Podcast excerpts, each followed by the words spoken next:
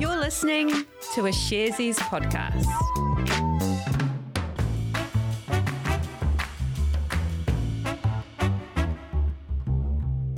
Tēnā tātou katoa, it's Wednesday, the 6th of April. This is a recap brought to you by Sharesies. Sharesies is a wealth development platform where our purpose is to create financial empowerment for everyone. Here is the disclaimer. Investing involves risk. You aren't guaranteed to make money and you might lose the money you started with. Any information we provide is general only and current at the time. If you're looking for help with your investment choices, we recommend talking to a licensed financial advice provider. G'day there, Crystal. Kia ora, how you going? I'm doing really well. Thanks for coming on recap. It's Wednesday, so So I'm here. it means that basically. Crystal, Yeah. Sharesies' social media manager, is here to help us out on recap, and it's always a pleasure, Crystal. Thank you so much for coming on. I have, I've actually got. I'm going to start with a confession today, just so everybody knows that, so that everyone's comfortable and the air is cleared. After two years of working from home, this is the first day where I've allowed myself to wear easy stretch pajama pants instead of actual trousers or shorts. Yeah, yeah. That, that's a big confession. It Big, is. that- yeah. How did you feel? Really good, really good. I mean, I've changed out of them. I'm in proper, you know, work clothes now, but I, you know, I was just pajama top, uh, pajama, pajama bottoms, but you know, smart casual top uh, Wow. up front. Yeah, I feel honoured that you got changed for this. You know, you could have just rocked it. it just didn't feel right, you know. Yeah, I, I've got to say, like, I can't bring myself to do it because I just feel like I won't get mentally in the work game, you know? Like, I need my head to kind of be in the game. And when I'm in my pajamas, I just don't feel like that. Right. So you don't, you don't, you don't, you haven't let yourself slide, so to speak. No, but hey, Good, good. It, it could happen still, you know? There's still time. Anything could happen. Don't, don't, um, don't uh, knock it out of contention. I reckon. Let's get going, Crystal. Quite a bit to talk about today. So let's start off with uh, Air New Zealand's rights offer, which officially opened today. Yes, absolutely. And as always, we are obliged to let you know that Sharesies will be paid a fee from Air New Zealand for distributing this offer to our investors. Now, we've been talking about this rights offer a lot on recap, but I think that's warranted considering the profile of Air New Zealand and the size of the capital raise. A rights offer is just one of the many options open to a listed company when they need to raise more capital. So, in the case of Air New Zealand, the company's been taking on a lot of debt because of the pandemic. That's including 850 million it owes to the government, and this rights offer is part of Air New Zealand's plan to pay that back and help with the company's recovery.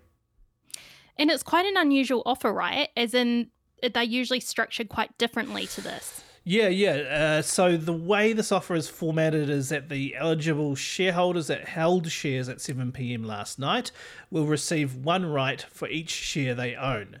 Now, in this case, one right can be used to purchase two new shares at a discounted price of 53 cents per share. That's for investors that hold Air New Zealand shares on the New Zealand Stock Exchange.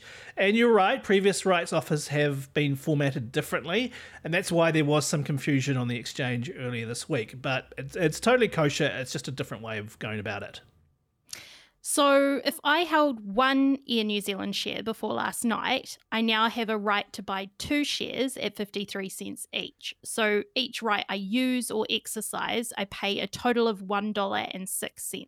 That's right, and again, that's that's if you buy them on the New Zealand Stock Exchange. But you don't have to exercise those rights if you don't want to. There's a couple of other things you could do. You could sell those rights, for example. Uh, you could apply to buy more shares through what's called a shortfall book build, or you could even do nothing. Uh, but it's important to know that any rights that aren't exercised before the 1st of May or sold before the 26th of April will be sold in that book build to other investors. Uh, investors whose rights are sold in that book build may or may not receive some value for them. And if you've been allocated rights for Air New Zealand shares, they should have uh, uh, appeared in your Sharesies portfolio today. Um, but there's still some time to decide what to do, right? Yeah, totally. The period in which you can sell or buy rights ends on the 26th of April, and you have up to the 1st of May to exercise those rights if that's what you want to do. Needs some careful thought. And um, we've actually got a dedicated section uh, to explaining this offer on the Sharesies website. There is a bunch of links to important documents, uh, information for you to read so that you can be really well informed. Yeah, and on Friday at quarter past 12, Sharesies will be hosting a live interview with the Air New Zealand CEO Greg Foran, where he'll talk about what the company is hoping to achieve with the capital raise. Uh, we'll also put some of the most common questions that Sharesies investors are asking to Greg. There will be links galore, believe me, to all of these things in the episode description. Thanks, Jose. Uh, so you've also got an update on Crown Casinos over in Australia. What's been happening there? Yeah, we've been following this uh, story since last year, where an inquiry has been underway looking at a number of allegations involving money laundering and uh, multiple failures, failures to mitigate problem gambling. The company has informed the Australian uh, Stock Exchange today that it's cooperating with regulators in Victoria as the possibility of a vastly increased fine rears its head. Yeah, and there's quite a bit to this story, but I believe one branch of the investigation involves the alleged free flow of money from China through their casinos. Is that right? Yes, the uh, Victorian Royal Commission has been looking into the way Crown runs its operations. And last year they said Crown had been allowing Chinese high rollers to move more than 160 million Australian dollars by linking payments from Chinese credit cards to the reception of Crown's Southbank Hotel. Uh, essentially, they were just shanking around anti money laundering rules and China's currency laws.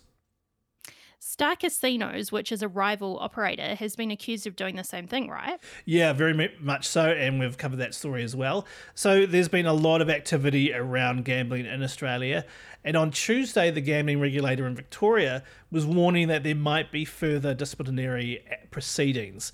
And this comes as it had its legislative powers beefed up. That includes an increase in the maximum fine it could hand out from $1 million to $100 million. But that money laundering charge, that's not the only thing Crown is possibly on the hook for. So it's possible the company could be looking at a hefty series of fines. Yeah, totally. And the regulator said as much on Tuesday, pointing out that there's a series of disciplinary actions lined up. And that brings us to today, where Crown told the ASX that it was fully cooperating with the Victorian regulators and all matters arising from the Royal Commission report. It pointed out as well that it had stopped using that credit card scheme in 2016, and indeed it had self reported that to the authorities. And finally, what effect has this all had on the buyout deal from Blackstone? Oh, yeah, that's a good question. Uh, Crown is also facing uh, similar charges from the Australian Securities and Investments Commission. Now, commentary I've read today seems to suggest that in theory, this doesn't put that $8.9 billion takeover deal in jeopardy. It just depends on if and how big a fine is handed out when hearings for the case happen in June. Uh, apparently, anything over $750 million in penalties could hand Blackstone an exit clause. We'll just have to, just ha- we'll just have to wait and see. But as every gambler knows, the secret to surviving is knowing what to throw away and knowing what to keep. Now, for the next story, I feel like I've got a bit of deja vu. As I was on recap last Wednesday talking about Elon Musk, and here I am again on a Wednesday with a story about Elon Musk. Oh, yes, he's been in the news a fair bit lately. Uh, we were also talking about him yesterday and how he was buying up a chunk of Twitter. Yeah, well, my story today is a bit of a follow up on that. Turns out Elon Musk is now joining the Twitter board. Uh, Musk has said he's looking forward to working with the board to make significant improvements to the platform.